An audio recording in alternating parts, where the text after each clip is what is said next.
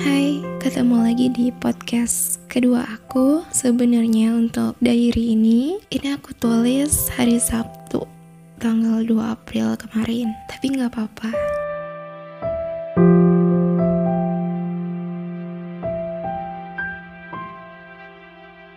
Nggak tahu kenapa, hari ini tuh rasanya males banget ngelakuin sesuatu. Tepatnya bingung sih, mood ancur ngedraft skripsi, gak punya ide buat lanjutin cerita, revisi bisnis plan pun gak ada niatan sama sekali. Sedikit aja.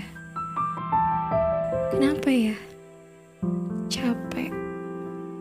Terus bikin pusing sendiri, rasanya tuh mau nangis. Tapi bingung juga apa yang mau ditangisin. Nyebelin gak sih jadi aku? Padahal ini tuh baru hari pertama puasa, belum besok atau setengahnya. Gak tahu udah jadi apa aku nanti.